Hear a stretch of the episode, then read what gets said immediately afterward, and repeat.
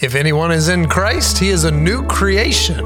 Well, what in the world does that mean? Stick around a few minutes and you'll find out as we follow up from last Sunday's message and dig a little deeper into the passage. My name's David Miller, and I'm the pastor of membership here in McGregor, and this is Beyond the Notes.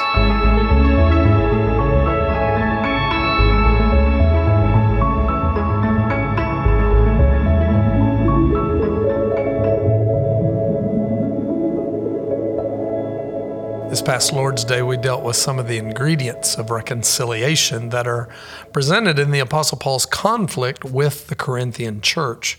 We've talked a lot about that conflict really since we started preaching on this epistle. And as we look specifically at 2 Corinthians 5, verses 11 through 17 on Sunday, we zoomed in on three of those ingredients. One is a hopeful approach to reconcile that's based on the fear of the Lord. Uh, number two was the gracious motivation of Christ's love for us that really prompts us to attempt reconciliation with other people.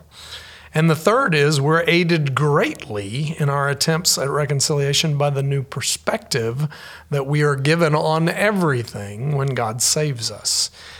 And I mentioned that our salvation brings about a new perspective on other people, on Christ, and of course on ourselves. We, we, when we're saved, we, we look and think differently about all three of those things because of our new birth.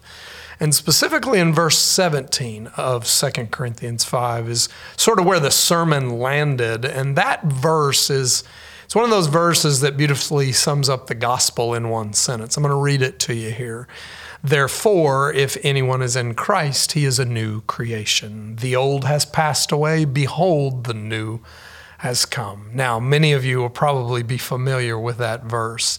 And I didn't mention this on Sunday, but as an aside, um, it's interesting to note that the word behold in verse 17 is the only command in the verses that we looked at on the Lord's Day. It's the only imperative there. And even though reconciliation is commanded as an obligation of the Christian in other passages in the Bible, in this passage, reconciliation is kind of more caught than taught explicitly. Reconciliation is being more described, I guess you could say, than it is uh, commanded here. And that doesn't make it any less important by any means, but it's just interesting to note.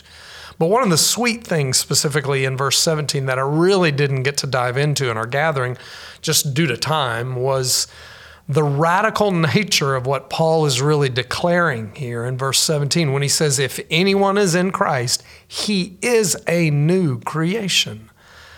I think, at least in North America, that way too many professing Christians have bought into the lie that Jesus is just some sort of um, helpful perk that you can just add to your life.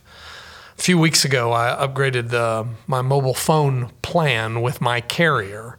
And the primary motive that I used to make that change was a perk that they were offering if I upgraded. And it seemed beneficial to me and not too costly. And so I changed our plan and I added the perk. And in a similar way, that sadly is what many people believe the gospel is that Jesus is just some sort of perk that we add to our life that seems beneficial and not too costly. And that's tragic because nothing could be further from the truth. And I think that stems from the plan of salvation getting presented as God has a wonderful plan for your life. You'll get lots of perks if you upgrade to Jesus and add him to your life, and you'll be happier and you'll have peace and one day you'll gain heaven. So, why in the world wouldn't you consider adding this perk to your cart before you check out? That's kind of the attitude, and it's an awful thing. Because it's not the gospel, friends, and it's certainly not what Paul is describing here in 2 Corinthians 5, verse 17. Again, he says, If anyone is in Christ, he is a new creation. The old has passed away. Behold, the new has come. What the Bible is describing here is a radical change that takes place when God saves us. The gospel begins with my recognition that I'm a helpless sinner, unable to do anything about my sinful condition. I bring nothing to my salvation except the sin that necessitates it. Salvation in Christ is nothing short of a rescue mission for you and I. And you and I are incapable of adding a perk in our life to fix that. Paul's not talking about a do over here. But the Bible says when God reconciles a sinner to himself, that sinner is now a new creature, meaning that from the moment of our salvation, we begin to participate in the new creation to come. Verse 17 is just one of many New Testament verses that describe the new birth that Jesus actually spoke to Nicodemus about in uh, John chapter 3. When we're born again, everything changes. Our old life to the slavery of sin has passed away, and our new life to following Jesus has come about. In all of the gospel accounts, Jesus spoke about the kingdom of God in two ways future tense, that the kingdom of God is coming one day, and in present tense, that the kingdom of God is now here. This is how Jesus spoke about it in the New Testament. And a good way that you may have heard that this is described is that the kingdom of God is already but not yet. Because when Jesus came in his first coming, he inaugurated the kingdom of God. But in his second coming, he will consummate the kingdom of God. And I know some of you are thinking, what does this have to do with verse 17? Well, honestly, I want to challenge you to think about that today because there's a similar parallel to the kingdom of God being already but not yet, to our salvation being already but not yet. And I don't think that this can be emphasized enough. I think that's Paul that's what Paul's getting at here in uh, verse 17. Again, when God saves us, we begin to participate in the new creation that is to come.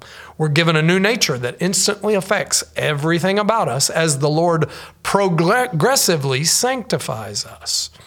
Our desires and our attitudes change, and our conduct and how we handle ourselves also changes. Everything begins to change with salvation. And Peter actually tells us why. In 1 Peter 1, he's talking about the Christian's pursuit of holiness. And he says this in verses 22 and 23. He says, Love one another earnestly from a pure heart. And here's the kicker since you have been born again, not of perishable seed, but of imperishable, through the living and abiding Word of God. See, there's something about that new creature that we become in salvation that starts the clock on our participation in the new creation to come. And that's because in salvation, who we are gets shifted. It gets shifted from the impending death of this world to the life that is to come in the new creation, in the, the kingdom of God, the new heaven and the new earth one day when Christ returns. I'm not sure of all of what that means, but it's encouraging to think about, so I challenge you to do so. That wraps up our podcast for this week. Thank you for listening. If you enjoyed this, smash the like button, hit the subscribe button, and share this podcast with somebody. We'd appreciate that. You can also feel free to give us a review if you'd like to. And before we go, if you want to be ready for next Sunday's sermon, uh, we'll be continuing in 2 Corinthians 5. We'll be looking at verses 18 through 20. So feel free to read ahead. God bless you and have a great week.